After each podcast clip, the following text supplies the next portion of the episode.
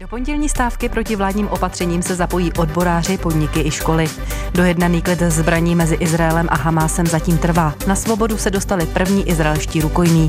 Slovenský premiér Robert Fico zamířil na svou první návštěvu už tradičně do Prahy.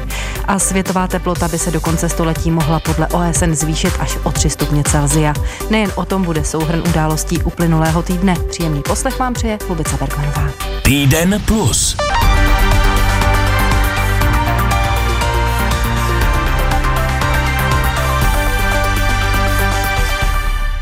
Zástupci vlády nedokázali odvrátit plánovanou pondělní stávku odborářů. Ti budou protestovat proti úsporným opatřením. Jak zaznělo v úterý, do stávky se přímo zapojí víc než polovina odborářů celostátní konfederace. Podpoří je i asociace samostatných odborů. Pokračuje reportérka Jana Čermáková. Největší odborová centrála v zemi zastřešuje na 270 tisíc odborářů z 31 svazů. Různou formu protestů podpoří podle odborového předáka Josefa Středuly všechny. Přímo do výstraží dražné stávky se zapojí 10 z nich. Ty přistoupí k tomu nejtvrdšímu protestu a to znamená, budou některé z jejich odborových organizací stávkovat. Taková je situace. Stávkovat budou například odboráři svazu Kovo nebo Škody Auto. Automobilka zastaví výrobu na dvě hodiny. Potvrdila to mluvčí společnosti Ivana Povolná. Společnou snahou je, aby dopady na výrobní program byly co nejmenší. Odboráři kritizují mimo jiné vládní konsolidační balíček. Podle vlády je ale vývoj veřejných financí bez nutných úsporných opatření neudržitelný udržitelný. Školské odbory odhadují, že se dostávky zapojí na 60% škol. Fungovat budou v omezeném provozu, některé z nich zavřou úplně.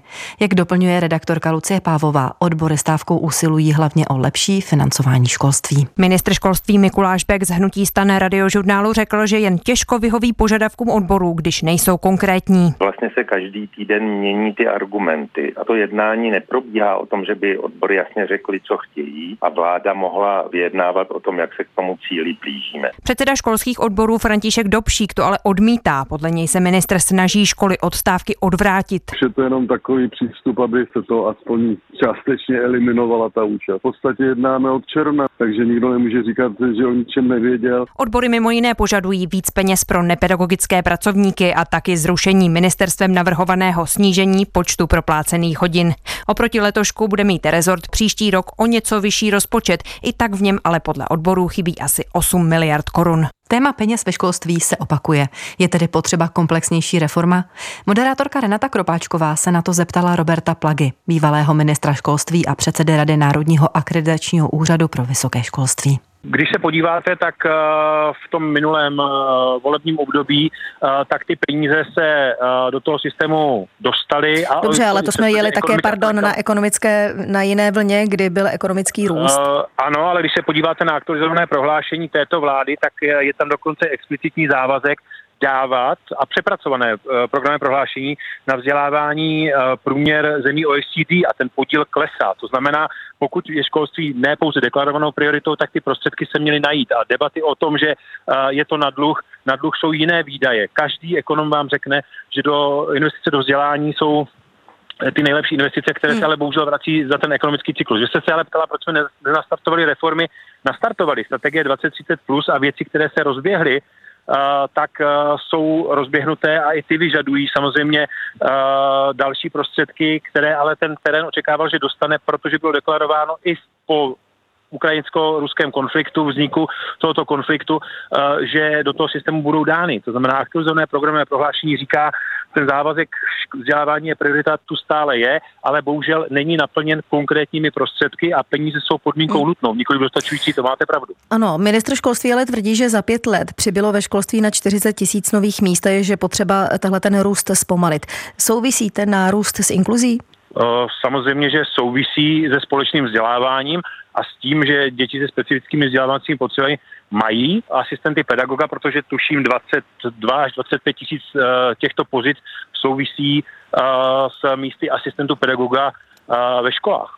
Vy už jste narazil právě na to snížení státem dotovaných odučených hodin, takzvané PH Maxi. Hrozí, že se ta místa asistentů pedagogů zruší, ale děti, které vlastně na ní mají nárok, v tom systému zůstanou pochopitelně a že tím zvýší tedy zátěž pro pedagogy, na což doplatit ve výsledku mohou všechny děti? No to je ještě jinak, protože samozřejmě uh, počet učitelů, a já jsem čelil tomu, že nám budou odcházet učitelé, a podařilo se je lákat zpátky do systému a ty PH maxy, o kterých se teďka bavíme, tak ty jsou o kvalitě výuky, ale omezení PH maxů neřeší uh, to, že uh, v systému je čím dál tím více asistentů pedagoga. To je jiná položka, to je jinak samozřejmě uh, vznikající náklad státního rozpočtu, to znamená snížení PH maxů je skutečně snížení kvality výuky, nikoliv parametrizace nebo nastavení, lepší nastavení asistentů pedagoga ve školách. Hmm. Takže to spolu nesouvisí. Říká Robert Plaga, předseda Rady Národního akreditačního úřadu pro vysoké školství. Po dní odkladu začalo v pátek platit mezi Izraelem a palestinským hnutím Hamas čtyřdenní příměří.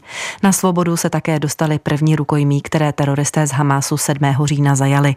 Izrael na oplátku propustil desítky vězněných palestinských žen a nezletilých ze západního břehu Jordánu. A jak uvádí náš zpravodaj na Blízkém východě Štěpán Macháček, klité zbraní zlepší i humanitární pomoc.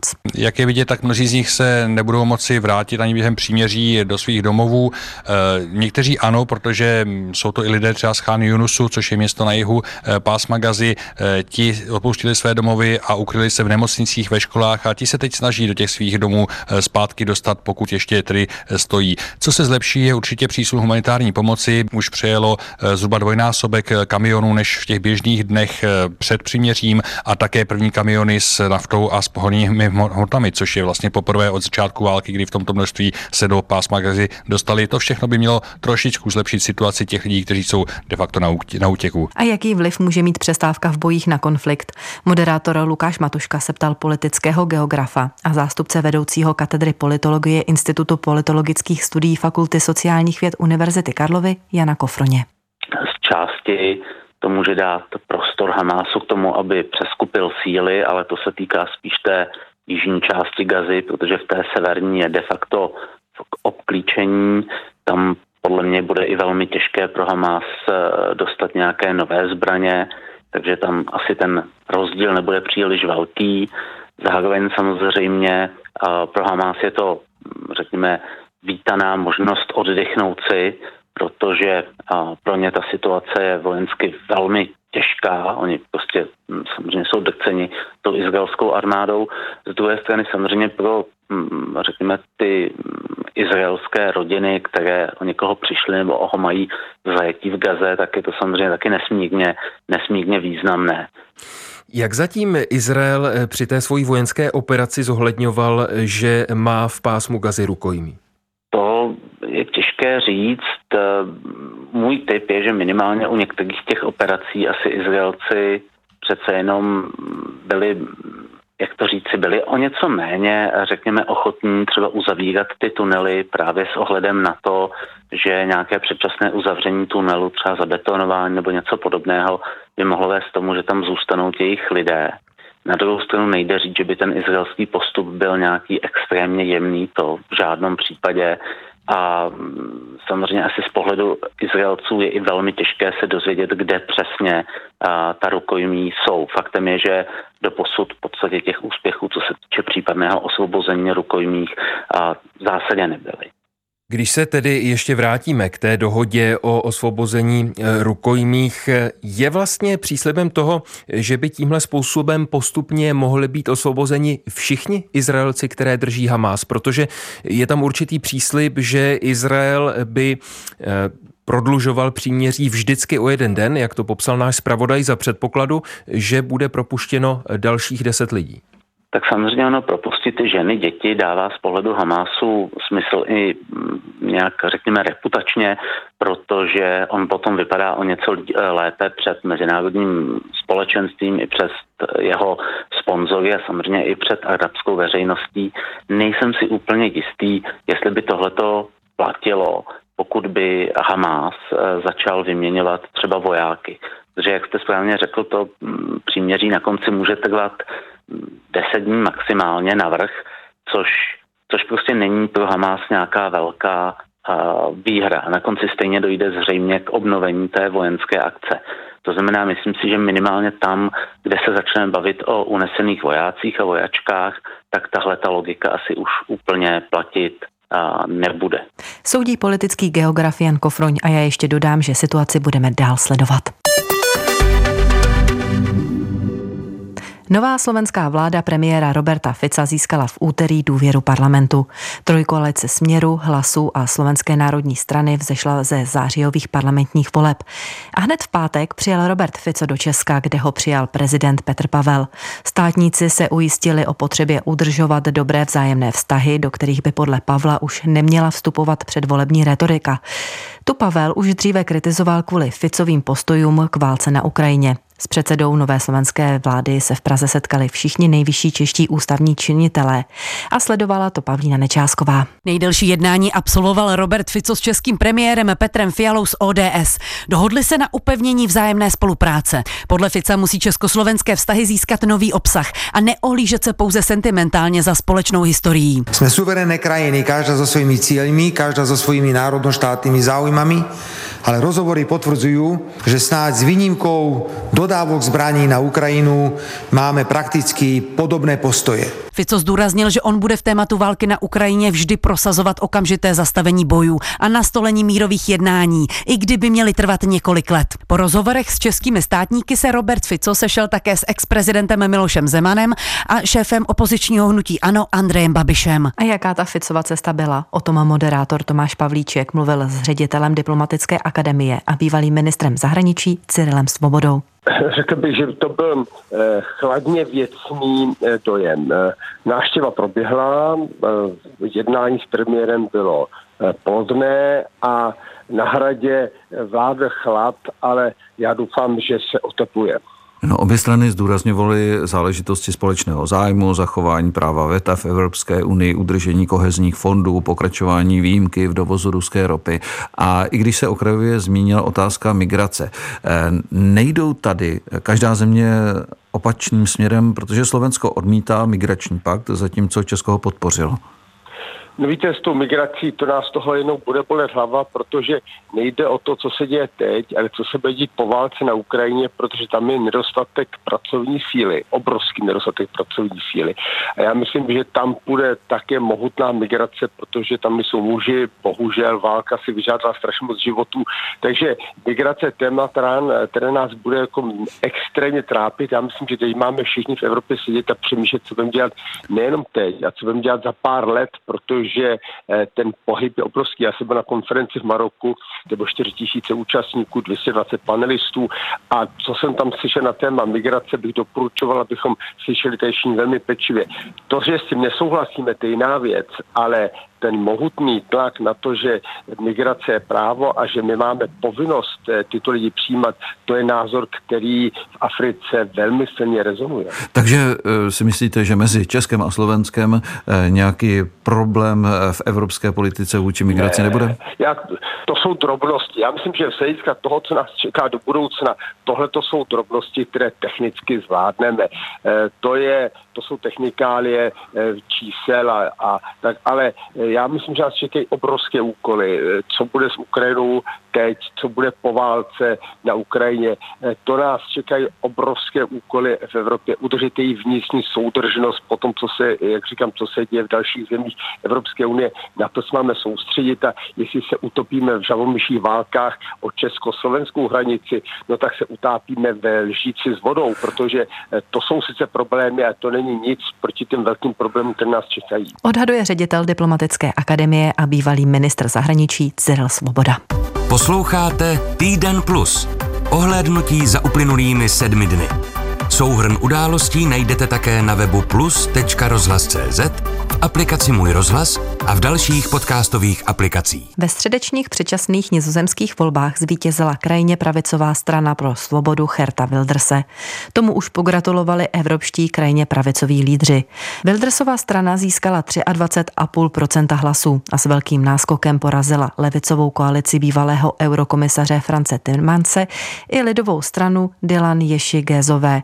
Volby sledovala v Hágu naše zpravodajka Zdeňka Trachtová. Vůdce italské krajní pravice Matteo Salvini označil Wilderse za svého přítele a pogratuloval mu k mimořádnému volebnímu vítězství. Prohlásil, že nová Evropa je možná. Podobně se vyjádřil šéf SPD Tomio Okamura. Podle představitelky francouzské krajní pravice Marine Le Penové výsledek nizozemských voleb potvrzuje rostoucí oddanost obraně národních identit. Wildersovi gratuloval také maďarský premiér Viktor Orbán. Prohlásil, že vítr změn je tady. Evropská média označují Wildersovo vítězství za politické zemětřesení a noční můru pro Evropskou unii. Možné dopady parlamentních voleb v Nizozemsku na evropské dění pak moderátorka Martina Mašková probrala s Viktorem Daňkem, zástupcem ředitele Institutu pro evropskou politiku Europeum. Zcela jistě se odrazí, ať už Hert Wilders a jeho strana pro svobodu bude součástí příští vládní koalice, anebo ne. Zda tak tomu bude, to stále totiž nevíme, ale i kdyby Hert Wilders zůstal v opozici, tak ten jeho výsledek znamená, že jeho vyděrecký potenciál výrazně vzrostl a jeho velmi skeptické nebo protiunijně naladěné postoje se velmi pravděpodobně budou odrážet v nizozemské politice eh, i případně z těch opozičních hlavic, protože parlament má poměrně silnou úlohu v nizozemské politice a umím si představit, že se to může promítnout velmi silně do oblastí, jako je třeba reforma Evropské unie, která je velmi silně provázená s otázkou eh, případného rozšíření. Teď jsme krátce před rozhodnutím, zda eh, Evropská unie otevře přístupové rozhovory s Ukrajinou a Moldavskem například. A může se to týkat také dodávek zbraní pro Ukrajinu, další pomoci pro Ukrajinu, ale i mnoha dalších otázek. No, takže otázka, že víme, že příští rok se konají volby do Evropského parlamentu, jestli tahle nizozemská volba, nebo respektive to rozhodnutí nizozemských voličů může ovlivnit to, jakou roli bude hrát zelená politika před volební kampaň? To asi ano. Já si myslím, že ten výsledek voleb Nizozemsku je do značné míry předzvěstí toho, jak mohou vypadat i v dalších západoevropských a nejen západoevropských zemích volby do Evropského parlamentu, protože to, co jsme viděli v Nizozemsku, je vlastně jakýsi odchod eh, voličů z toho středu politického spektra eh, do stran, ať už eh, směrem k liberálnějším stranám, více pro, prozeleně naladěným, anebo na druhou stranu k euroskeptickým, protimigračním, pro, hm, třeba i protiklimatickým, jako je právě strana pro svobodu a to je něco, něco, co jsme viděli vlastně už v těch předchozích volbách do Evropského parlamentu a dá se očekávat, že tento trend bude výrazně sílit, což opět bude mít implikace pro to, jak Evropská unie funguje. Hostem byl zástupce ředitele Institutu pro evropskou politiku Europeum Viktor Daněk. Týden chaosu má za sebou jedna z nejvlivnějších společností v Silicon Valley. OpenAI, zabývající se umělou inteligencí, která na trh uvedla nástroj Chat GPT. Do čela společnosti se totiž po pár dnech vrátil jeden z jejich zakladatelů, Sam Altman. Správní rada ho překvapivě odvolala minulý týden v pátek. Většina zaměstnanců následně pohrozila odchodem. Zakladatel technologické společnosti pak oznámil, že přechází z částí týmu do Microsoftu. A koncem týdne několik výzkumných pracovníků a americké společnosti OpenAI varovalo podle agentury Reuters správní radu před přelomovým objevem v oblasti umělé inteligence, který by podle nich mohl ohrozit lidstvo. Jestli právě to může stát za odvoláním a následným Altmanovým návratem, tak na to se moderátor publicistiky Tomáš Pancíř zeptal Michala Pěchoučka, ředitele Centra umělé inteligence na ČVUT. Informace o projektu Q-Star jsou na internetu opravdu jenom několik málo hodin a proto je těžké ověřit jejich technickou správnost si spolehlivý názor. Ale z informací, které já o tom projektu mám, tak je to aktivita, která se snaží uh, použít no, inteligenci pro uh, modelování matematického uvažování a schopnosti dělat aritmetické operace, což ale já nepovažuji za, za, za, nějak, za jako nic, nic jako nebezpečného z důvodu CEO. Eh, firma DeepMind eh, už před rokem vydala eh, systém Alpha Tensor, který umě, umí pomáhat řešit složité důkazy v matematice a pomáhá matematiku řešit některé neřešené problémy a kvůli tomu tehdy někdo Demise Hassady se CEO Google DeepMind nevyhodil. Podle agentury Reuters si někteří zaměstnanci firmy OpenAI myslí, že ten projekt by mohl být průlomem v hledání takzvané obecné umělé inteligence. Co to je ta obecná umělá inteligence a čím se nebo v čem se liší od toho, co zatím známe jako umělou inteligenci a používáme nebo mnozí z nás používají? Obecná umělá inteligence je jakýsi Eh, benchmark, nebo až bych možná mytický termín eh, stavu eh, vývoje umělé inteligence. V minulosti se lidé mysleli, že to je umělá inteligence, která je pro nás člověku. Dneska se spíš jako říkám, že to je umělá inteligence, která může mít tak dobré schopnosti, že může eliminovat zájmy člověka a že zájmy člověka nebudou v souladu s umělou inteligencí a že díky tomu nám může umělá inteligence ubližovat. Já si spíš myslím, že Eh, ta dnešní obava, kterou vůbec nepodceňuji, je vlastně ještě řečeno obava z překotného vývoje umělé inteligence, eh, z vývoje, který je natolik rychlý, že se eh, technologům nede, nepodaří domyslet úplně všechny souvislosti a dopady z nasazování tak mocných modelů, jaké dneska, jaké dneska vidíme. A já se přiznám, že Eh, ačkoliv nevěřím, nebo nemám informace o tom, že by projekt Q-Star byl tím argumentem, tak si ale myslím, že eh, bezpečnost umělé inteligence eh, byla v centru, eh, v centru těch průvodních událostí, které jsme mohli pozorovat eh, o víkendu a zprátku tohoto týdne, že, že opravdu se snažila správní rada eh, OpenAI jak si zatáhnout za záchrannou brzdu, protože chtěla možná zpomalit eh, vývoj umělé inteligence.